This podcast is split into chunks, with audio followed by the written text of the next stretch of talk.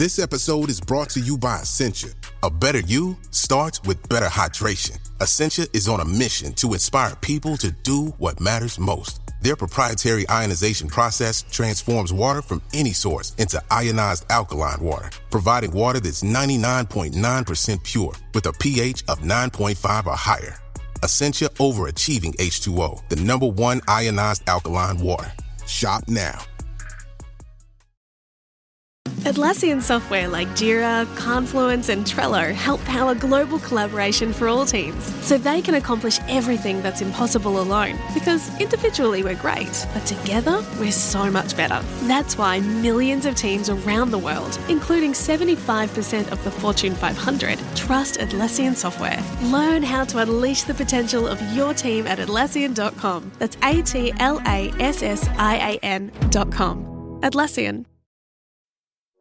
This episode is brought to you by Smartfood Popcorn. Some decisions aren't the best, like skipping ahead in your favorite podcast. Think of all the banter you'll miss, the lore in the making. Luckily, Smartfood Popcorn is a no brainer. Deliciously tasty and available in a variety of fun flavors. It's a smart decision every time. Smartfood. Add smart. To learn more, visit smartfood.com. 18 years from tonight, Grant Gill will become a comedy legend when he totally kills it at his improv class's graduation performance. Knees will be slapped. Hilarity will ensue. That's why he's already keeping himself in shape and razor sharp today with wellness tips and tools from AARP to help make sure his health lives as long as he does. Because the younger you are, the more you need AARP. Learn more at aarp.org slash healthy living.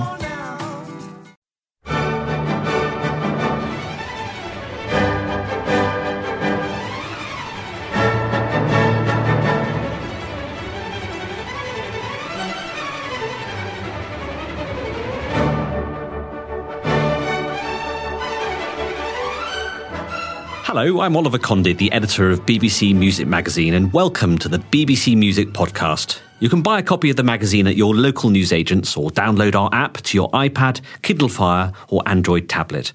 And for the latest music news and more, head to our website at classical-music.com. Hello, and welcome to our monthly cover CD podcast, in which we take a brief look at the works on the disc that accompanies the latest issue of BBC Music Magazine. I'm Jeremy Pound, the Deputy Editor of BBC Music Magazine, and with me today is our staff writer, Rosie Pentreath. Hello. We're going to be discussing September's CD of arias and songs performed by three of the finest sopranos of the 20th century Maria Callas, Lucia Popp, and Elisabeth Söderström. We'll begin with the legendary Maria Callas in L'amour est un oiseau rebelle from Bizet's Carmen.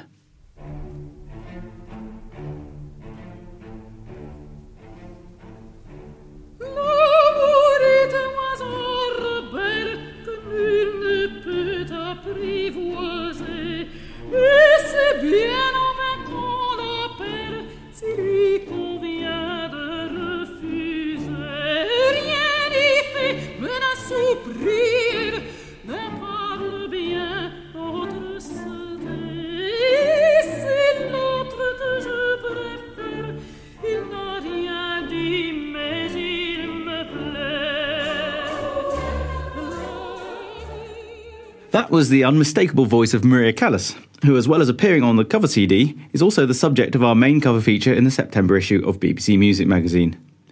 Not everyone is smitten with Callas's singing, but what can't be denied is that she had few peers when it came to investing whatever role she was performing with oodles of character, as is amply shown here. Rosie, briefly explain what is going on in this particular aria. This aria is Carmen's first entrance in the opera. Um, she's singing about love being utterly free and obeying no rules. Um, she sings that love is a rebellious bird. It's in a habanera style, um, so it's got that kind of mischievous and feisty dance quality that suited Cal- Callas perfectly. Now, um, many people know it simply as habanera. The score was adapted from a Spanish habanera, um, which is a popular 19th century dance. The original dance here is Al Arreglito by Sebastian Iradier. Um, Bizet originally thought it was uh, just an anonymous folk song when he chose it for his opera, um, but he later found out who composed it, so he, he changed the score accordingly and credited um, Iradier. Of course, you can tell uh, uh, habanera, can't you? Just from that bass line, the dum, dum, dum, dum, which you hear throughout a lot of a lot of um, Central American music as well. Yeah, and I think especially Callas gave it such a great energy the way she pulls it around, and it's very cheeky with it. On the same CD, we also hear Maria Callas singing arias from Gluck's Orfei e Eurydice, Puccini's Madame Butterfly, and Verdi's Il Trovatore. And of course, how could we not feature a moment from Bellini's Norma, the opera that, above all, Callas brought back into the mainstream, and in the process forged her own reputation. Here we have the famous Casta Diva, in which, with her people being besieged by the Romans, our eponymous heroine makes her way to the temple altar and pleads to the chaste goddess for peace.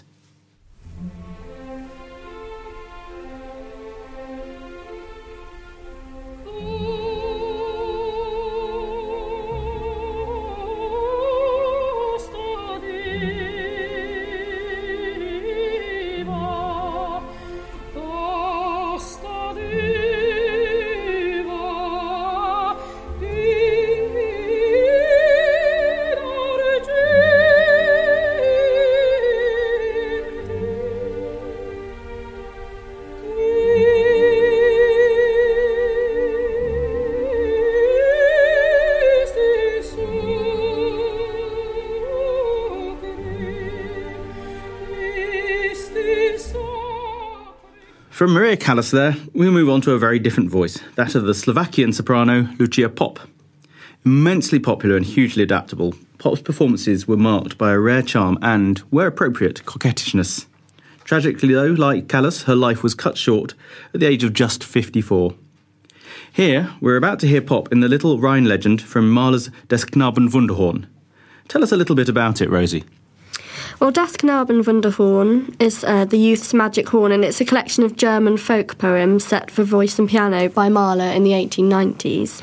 The Little Rhine legend features quintessential Mahlerian gurgling piano accompaniments to evoke moving water, and the singer's very melancholic, reflecting on reaping by the river and waiting for his or her sweetheart to return.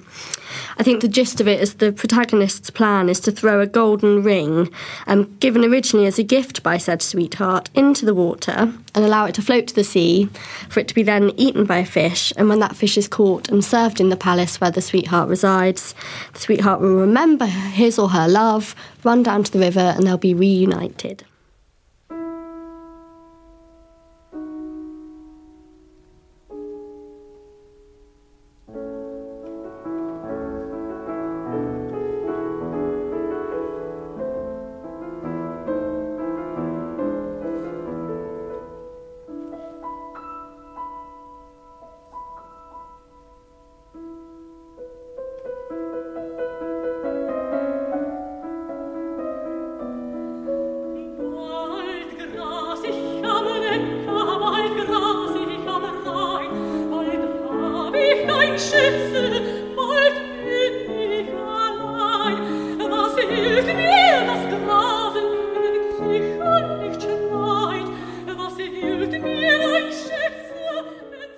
And finally, in what admittedly sounds a little like a commercial for fizzy drinks, we move from pop to Söderström.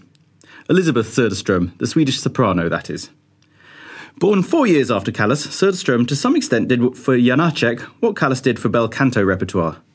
As one of the star performers on Charles Mackerras's groundbreaking recordings of the Czech's operas, it was Söderström who brought now familiar characters such as Katja Kabanova and Jenůfa to many listeners for the very first time.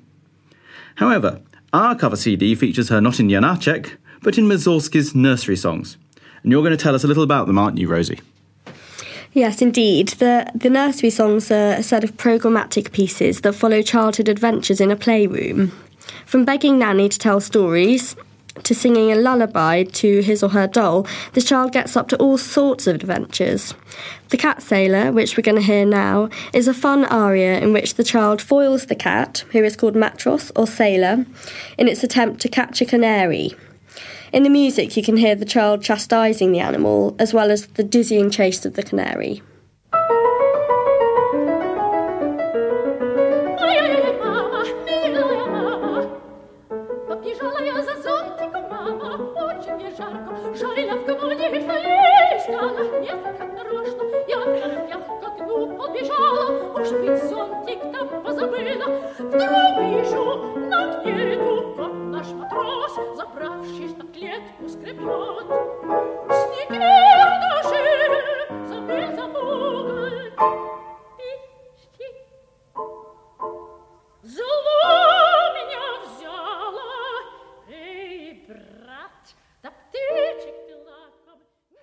That moment of feline seamanship brings us to the end of this month's Cover CD podcast.